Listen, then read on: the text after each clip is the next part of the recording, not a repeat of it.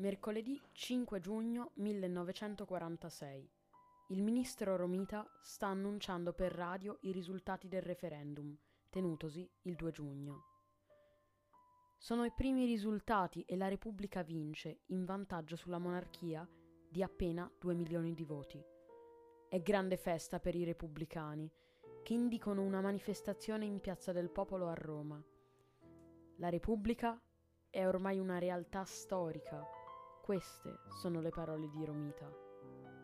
Il corteo poi, da Piazza del Popolo, si dirige al Viminale, sede del Ministero dell'Interno, dove i membri del governo si mostrano.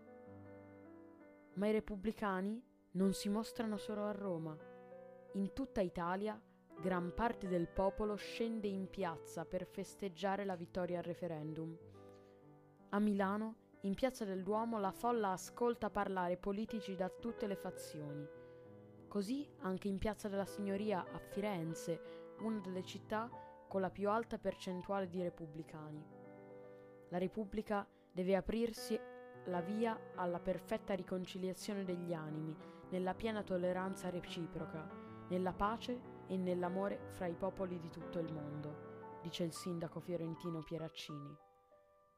Queste parole sono strettamente attuali ed è per questo che il 2 giugno è parte di noi. Il 2 giugno è la nostra storia, ma anche il nostro presente.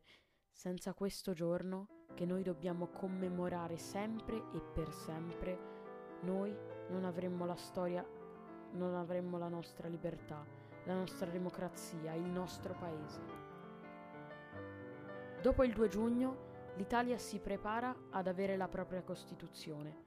È stata infatti votata anche l'Assemblea Costituente, composta da numerosi rappresentanti, tra cui solo 21 donne, appena il 4%. È proprio grazie a questa Assemblea che oggi abbiamo la nostra Costituzione, la Carta che rappresenta il popolo italiano.